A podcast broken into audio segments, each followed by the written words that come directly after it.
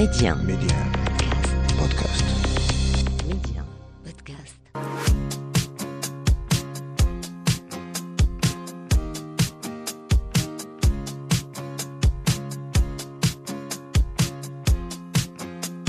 طنجة ذاكرة تجمع الأضداد. فيها يتسارع على امتداد التاريخ البحر الأبيض المتوسط والمحيط الأطلسي الرمال الذهبية والجبال الشامخة.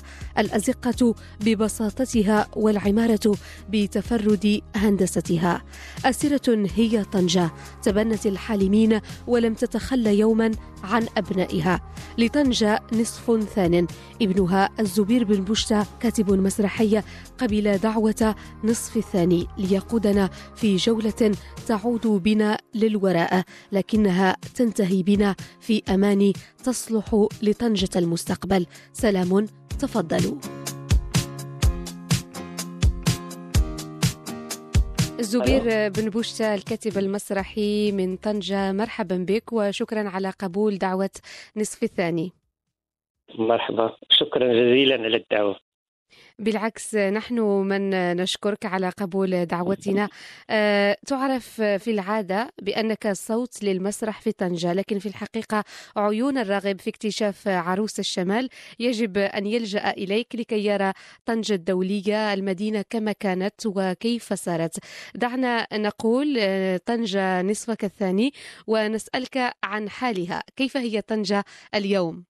صحيح أن طنجة اليوم تختلف آه، شيئا ما عن طنجة التي كانت في السبعينات والثمانينات وحتى آه، أواخر التسعينات.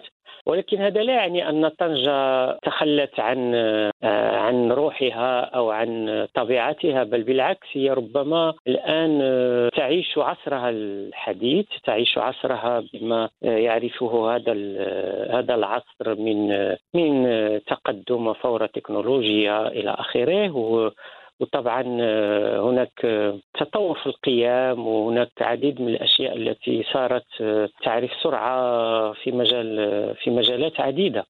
سي زبير أنت ابن مدينة طنجة صحيح؟ نعم. نعم تشبثت بها دائما وبقيت في طنجة يعني طوال حياتك ما المغري في طنجة مقارنة ببقية المدن الأخرى؟ وفي الحقيقة هذا سؤال صعب و...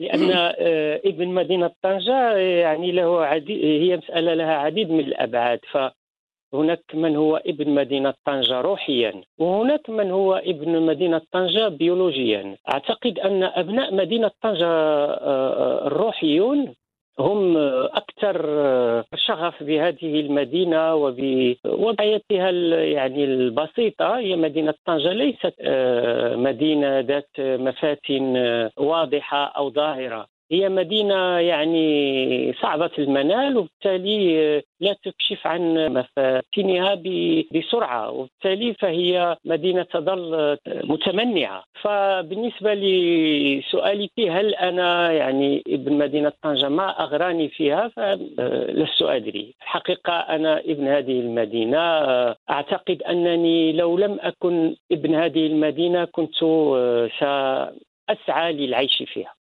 ربما لأنها أثرت أيضا في تجربتك كرجل مسرح كرجل ثقافة كإنسان تلهمه طنجة أيضا.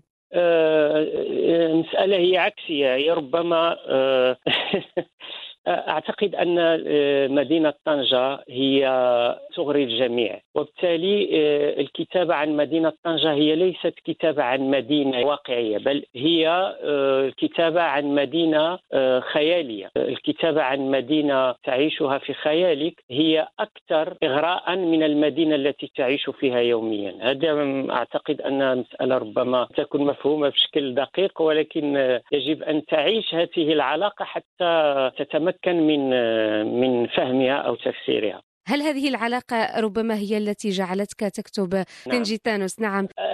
الكتابة عن مثلا عن مدينة طنجة من خلال تاريخها أو من خلال أساطيرها أو من خ... هي مسألة تبقى لغز وبالتالي لي الحديث عن بعد إنساني يجب أن نتلمسه. ف مثلا هناك الأدب الكبير الذي الذي كتب عن الحروب أو كتب عن المآسي الإنسانية أو كتب عن آه، تحولات حضارية إلى آخرة.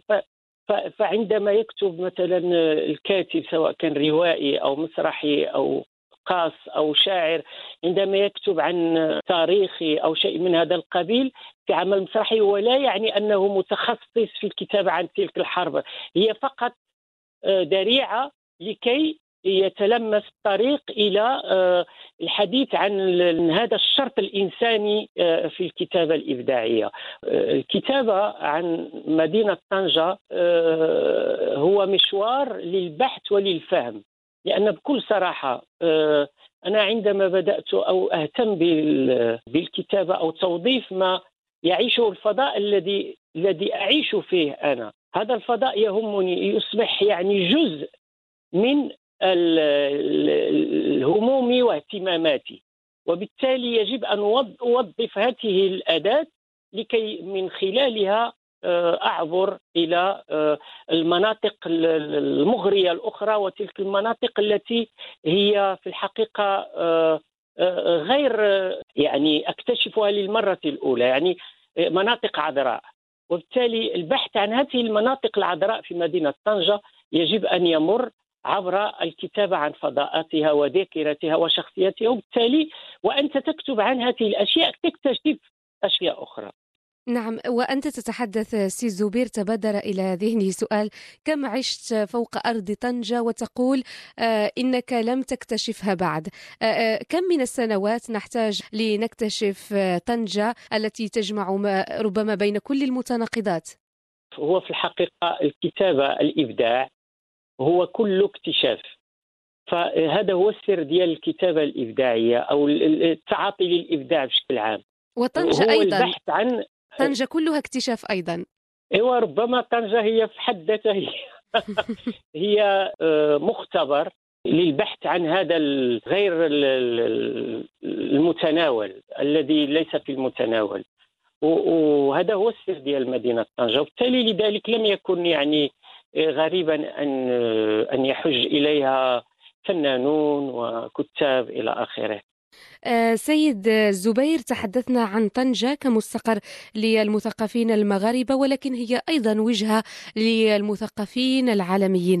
مثلا أنت من بين الذين التقوا وعرفوا عن قرب آه، الكاتب والموسيقي الأمريكي بول بولز. احكي لنا عن علاقة هذا الكاتب بطنجة. لماذا بدوره اختار طنجة؟ ما الذي كان يعجبه في طنجة أيضا؟ آه، بول بولز وغير بول بولز يعني جاءوا إلى مدينة طنجة لأن مدينة طنجة كانت توفر ذلك آه، المجال آه، ديال الحرية بحكم أنها كانت تحت الإدارة الدولية. فجيل كبير ديال الكتاب الرافضين المتمردين على القيم الصارمة آنذاك والسائدة سواء في المجتمعات المجتمع الأمريكي و والأوروبي فكانوا يحجون إلى مدينة طنجة للاستمتاع آه، اولا بجمالها وبقربها من اولا بقربها من أوروبا وبالتالي آه، هي كأرض إفريقية. وطبعا هذا الحلم اللي كان دائما عند الغربيين هو الاقتراب من العالم الشرقي والإفريقي إلى آخره. فمدينة طنجة كانت هذا البرزخ الذي آه، يمنح يمنح لهؤلاء يعني الإمكانية لعيش بين بين عالمين بين بحرين بين حضارتين بين إلى آخره. وبالتالي إشباع هذه الرغبة في الاقتراب من هذا الحلم ولا بغينا نقولوا هذا الحلم الاستشراقي. بول بولز كان من هؤلاء بول بول بولز وجين بولز. آه، حج إلى مدينة طنجة اولا لقضاء آه، يعني فترة آه، معينة ثم استقر بها. اولا استقر بها دعنا نتحدث عن عن الأسباب العملية. نعم. لأن في الحقيقة الأسباب العملية التي جعلت بول بولز أن يستقر بمدينه طنجة اولا أنها تتوفر على ميناء. بول بولز كان دائما يتهرب من يعني ركوب الطائرة. وبالتالي كان هناك خط مباشر آه، بحري بين مدينة طنجة ونيويورك. هذه من جهة. آه، من جهة ثانية أولا لأنه هو كان كاتب رحالة بالتالي لم يكن كاتبا بالمعنى الذي سيصبح عليه فيما بعد ولكن كان آه، في الحقيقة هو رحالة يعني يسافر في مكتشف لإفريقيا ولآسيا إلى آخره. فكانت مدينة طنجة بالنسبة له مدينة مهمة كنقطة للعبور وللسفر يعني يعود إليها وينطلق منها. فهذه من جهة. ولأنها مدينة ابن بطوطة كذلك لأنها لم تكن يعني صدفة مدينة ابن بطوطة. بول بولز استقر بمدينه طنجة طبعا فيما بعد سي سيرتبط بمدينة طنجة كما سيرتبط بمدينة طنجة العديد من الكتاب آه، الآخرون. وسيرتبط بمدينة طنجة أولا آه، بحكم أن مهنته كان كانت مهنة موسيقي مؤلف موسيقي ليكتب مسرحيات مصورة عفوا يكتب موسيقى مصورة للمسرحيات والأفلام في برودواي وفي في نيويورك.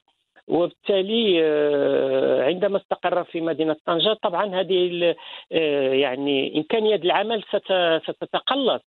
لذلك هو سيتعاطى للكتابة في الأول كانت كتابة إثنوغرافية استكشافية إلى آخره. فيما بعد تتحول إلى آه، كتابة أدبية رصينة وبالتالي سيكتب العديد من الروايات مدينة طنجة. وهناك روايات التي كتبت بفاس مثلا أو عن فاس إلى آخره والجزائر.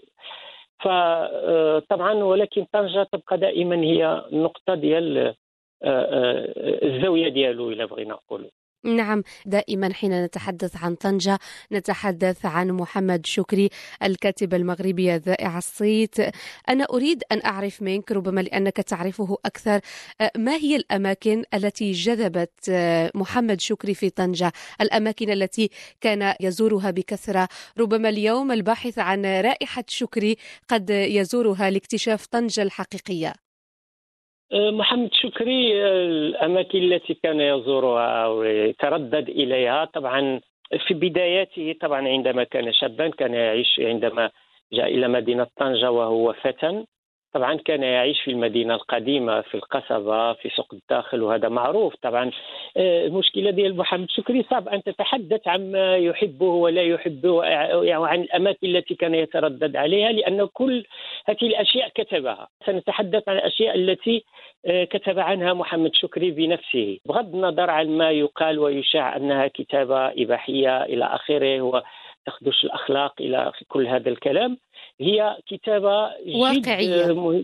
واقعية وكتابة اقتربت لم تقترب فقط بل انتجزت وتمرغت في الحياة اليومية ديال الإنسان المغربي البسيط والمتواضع جدا والذي اكتوى بنيران الاستعمار.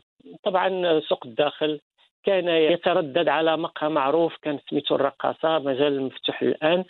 هو كان مقهى الرقاصة كيف كتعرفوا في هما مثابه آه، سعاة البريد الذين التقليديون الذين كانوا يترددون على هذا المقهى وهو كان بمثابه موقف أو آه، محطة بريد ديالهم بريد تقليدي يعني من منه ينطلقون إليه يعودون وكان سميته الرقاصة وهذا المقهى الرقاصة هو مقهى صغير جدا وكان يشتغل فيه شكري وكان ينام فيه كذلك عندما لا تتوفر لديه الإمكانيات ل... ل... لأداء ثمن غرفه غرفة في فندق في حومة النيدار أو في... في نعم. أي حي آخر بسوق الداخل أو في القصبه هو كتب عن أماكن أخرى كان ينام فيها بحال فندق الشجره إلى آخره ولكن هي فترات جد انتقالية هي فقط. طيب تحدثنا عن طنجة كمقر للأوروبيين الأمريكيين وغيرهم لكن أيضا نقطة لالتقاء المغاربيين.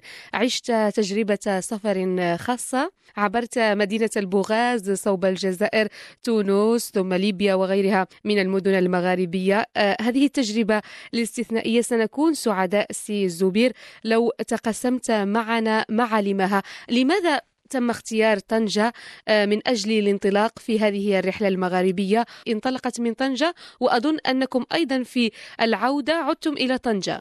هذه الرحلة المغاربية نظمت في 1989 آه، مجرد ما تم الإعلان عن تأسيس الاتحاد المغاربي وكانت مبادرة من جمعية فاس وكان يترأسها آنذاك آه، وزير وزير التجهيز آنذاك هو مصطفى القباج. انطلقت هذه الرحلة في قطار سميتو قطار الوحدة أو القطار المغاربي من فاس إلى طنجة وكان انذاك القطار يدخل إلى الميناء. جينا لطنجة ومن طنجة انطلقت الرحلة على متن باخرة مراكش وكانت الرحلة يعني ممتعة أكثر ما كانت ممتعة كانت مفيدة جدا لأن كان كان فيها دبلوماسيون وسياسيون ومثقفون و وفنانون من من المغرب ومن الجزائر ومن تونس ومن ليبيا ومن موريتانيا. كانوا صحفيين من دول أخرى من فرنسا ومن من ألمانيا ومن إسبانيا وعرب. كان مرافقنا من من الطاقم الصحفي ديال Medi Un كان مرافقنا السي الراشدي نعم حسن الراشدي.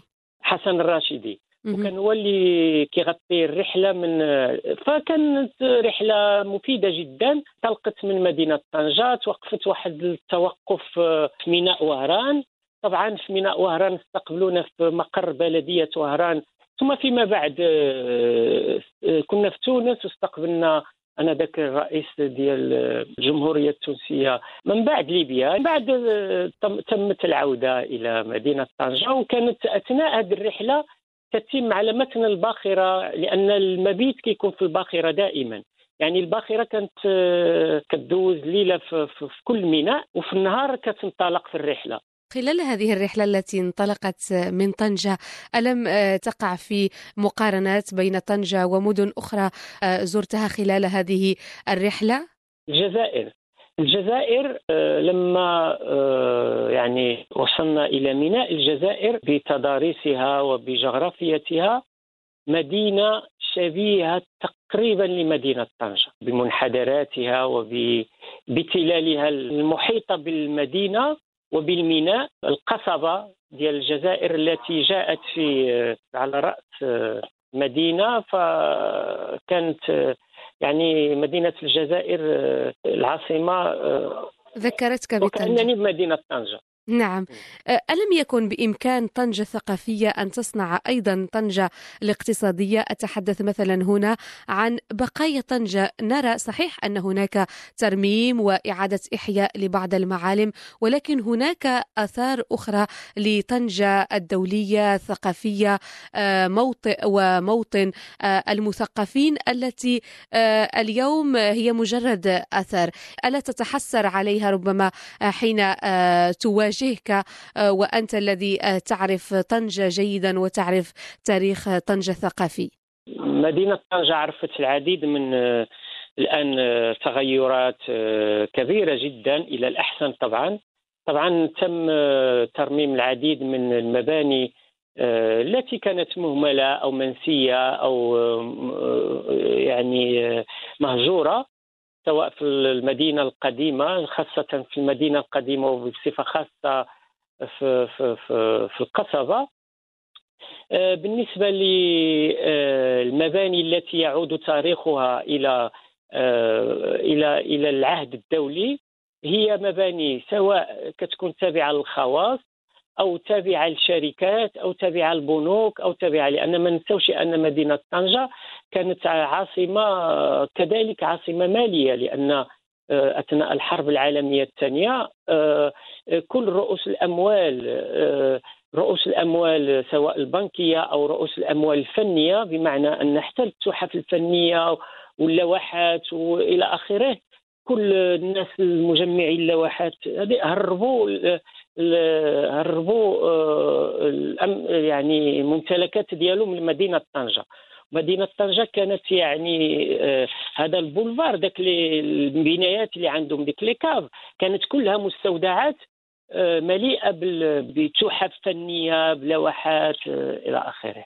هذه المباني اللي كتبقى تابعة للخواص سواء نعم. هي فيها طبعا يحز في نفسك عدم إعادة الروح إليها و يعني تعود إلى نشاطها الاقتصادي الاعتيادي أو الفني إلى آخره. ولكن هذه مسألة كتبقى مرتبطة بقرارات ديال الورثة الذين يشرفون على هذه على هذه المباني أو أو الشركات إلى آخره. بالنسبة لما يحز في النفس كذلك هو آه، آه، القاعات القاعات السينمائية والمسرحية التي سواء تم آه، تم هدمها. بحال دابا الا تكلمنا على كابيتول أو إلا تكلمنا مثلا على مبروك أو تكلمنا على اللوكس اللي تحولت إلى إلى مركب تجاري. أو يعني هذه مسائل كنا كنتمنوا هذه القاعات يطول بهم العمر ولو أن تكون مهجورة تبقى إلى الوقت الحالي. اللي الآن واحد مدينة طنجة ولا المغرب كله كيعيش واحد واحد العودة إلى إعادة الاعتبار العديد من من التراث نقدروا نسميوها التراث ديال المباني اللي ورثناها على على آه، العهد الكولونيالي أو لا العهد آه، الدولي في مدينة طنجة. فهاد كنا كنتمنوا هاد القاعات تم آه، تبقى باش تحظى بالترميم بحال اللي حظت به الترميم اللي حظت به القاعة ديال الكاسار والترميم اللي غادي يحظى به الآن مسرح سيرفانتيس. وكنا كنتمنوا أن هذه القاعات اللي اندثرت أو تم تحويلها إلى النشاط ديالها تحول من سينمائي أو فني إلى تجاري أنها تبقى آه، ولو مسدودة إلى الآن باش يتم إعادة التوظيف ديالها وإعادة الاعتبار ليها بحال اللي وقع لكويا كذلك. قاعة كويا وبحال اللي وقع للروكسي واللي بحال اللي غادي بحال اللي قلت لك بحال اللي غادي نعرفوا مع مسرح سيرفانتيس ومع الكاسار لأنه كما قلنا أيضا آه، أستاذ الزبير أنه ممكن هذه الأماكن الثقافية أن نحولها لاقتصادية مثلا القاعات السينمائية تاريخها متاحفها يعني آه، التعريف بمن مروا من هنا سيكون أيضا مفيد للاقتصاد. غير واحد قضية اللي خصنا نفهموها هو أن الآن نعم. استثمار أموال طائلة وميزانيات ضخمة جدا لإعادة الاعتبار لهذه المرافق الثقافية والفنية. الآن على الجمهور وعلى المواطن أن أن يدخل في هذه العجلة الاقتصادية اللي عتعرفها هذه المقرات. نعم. لأن هذه المنشأة الثقافية ما يمكنش تحل. اولا المواطن خصو يكون كيزورها. وباش يزورها كيخصو يكون كيخلص أو كيخصو يمشي للسينما. دابا حنا كنا ملي كنوضوا نهضروا آه القاعة الفلانية مسدودة آه سدوا القاعات آه فتحوا القاعات آه القاعات مهموله إلى آخره. ولكن ملي كيتحلوا راه حتى حد ما كيمشي للسينما. أنا البارح كنت في قاعة السينما كنا بخير اربعه بجوج ثلاثة بينا جالسين في القاعة. شكون اللي كيمشي لقاعة السينما؟ شكون اللي كيمشي للمسرح؟ شكون اللي كيمشي للمتاحف؟ شكون اللي كيمشي للمكتبات يشري كتوبه شكون اللي كيمشي للجاليري يشوف المعارض؟ أنا كنتحداك دابا في العشية جوز أي جاليري في طنجة كاين أربعة ولا خمسة شحال شحال الناس كيمشيو يشوفوا المعارض؟ شحال الناس كيشريو اللوحات شحال الناس؟ ولو أن عندنا الناس اللي عندهم أموال. شحال الناس كيشريو الكتوبة؟ مشي أي مكتبة دابا؟ والمكتبات كيتحلوا شحال الناس كيدخلوا للمكاتب العمومية؟ كيخص بالفعل تكون هذه الثقافة لأن الثقافة شكون اللي كيعملها؟ كيعملها المجتمع. وباش يعمل المجتمع؟ المجتمع كيعمل الثقافة بالتعاطي ديالو كيخصنا بالفعل نمارسوا الثقافة. إحنا دابا فاتحين القاعات شكون اللي كيجي لهم؟ خصهم يجيو لهم الناس. وخصنا ملي يجيو الناس يكونوا كيدخلوا في العجلة الاقتصادية يشري البطاقة ديالو. اولا كيساهم في العجلة الاقتصادية باش باش داك القاعات كتلقى لا باش تمولها تمولها هي وتمول آه، الصيانة ديالها وتمول الفرق اللي كيشتغلوا فيها وتمول الفنانين اللي غيشتغلوا فيها وباش الفنانين كيقدروا يعيشوا. لذلك كنقولوا حنايا الدولة علاش كتعطي الدعم؟ كتعطي الدعم باش كتغطي ديك الخصاص اللي كيخليه الجمهور. لأن الجمهور ما ما داخلش في العجلة الاقتصادية الفنية والثقافية. هذا هو المشكل ديالنا. واحد من أبناء طنجة الذي يعرف فعلا الوجه الصبوح وكذلك الحزين لطنجة في غياب دعمنا لها كجمهور وكمحبين لهذه المدينة. شكرا لك سي الزبير الكاتب المسرحي والنصف الثاني لمدينة طنجة. بفضلك تمكنا من رؤية كل هذه المشاهد التي صورتها لنا بثقافتك وبطريقتك التي فيها حرقة فعلا عن مدينة طنجة. ولا سيما الوجه الثقافي والجانب الثقافي لهذه المدينة التاريخية. شكرا لك سي زبير على وقتك وعلى آه، قبولك دعوة نصف ثاني. شكرا شكرا جزيلا على الدعوة وكنتمنى أنني نكون ساهمت على قدر المستطاع في إضاءة بعض الجوانب التي يطالها بعض الظلال. إذا كانت لديك أي رسالة ربما تريد أن تتحدث بلسان طنجة الميكروفون مفتوح آه، أمامك. ما يهمنا الآن هو أن يجب أن أن نساير هذا الإيقاع الذي آه، الذي أصبحت عليه مدينة طنجة خاصة على المستوى الثقافي. لا من ناحية ديال البنية التحتية الحمد لله الآن مدينة طنجة أصبح عندها آه، مرافق ثقافية على مستوى المتاحف ولا على مستوى المسارح ولا على مستوى الأروقة ولا على مستوى المكتبات. الآن على آه، المواطن ولا أبناء مدينة طنجة وزوار مدينة طنجة أن يسايروا هذا الإيقاع. وأن يعملوا على تفعيل لأن تفعيل وإنعاش ومسايرة والمساهمة في تطوير هذه هذه الدينامية لا يمكن أن تجد لها ايقاعا متواصلا ومتصاعدا بدون مساهمة الجمهور. شكرا لك سي زبير شكرا جزيلا. شكرا لك كذلك. بارك الله فيك.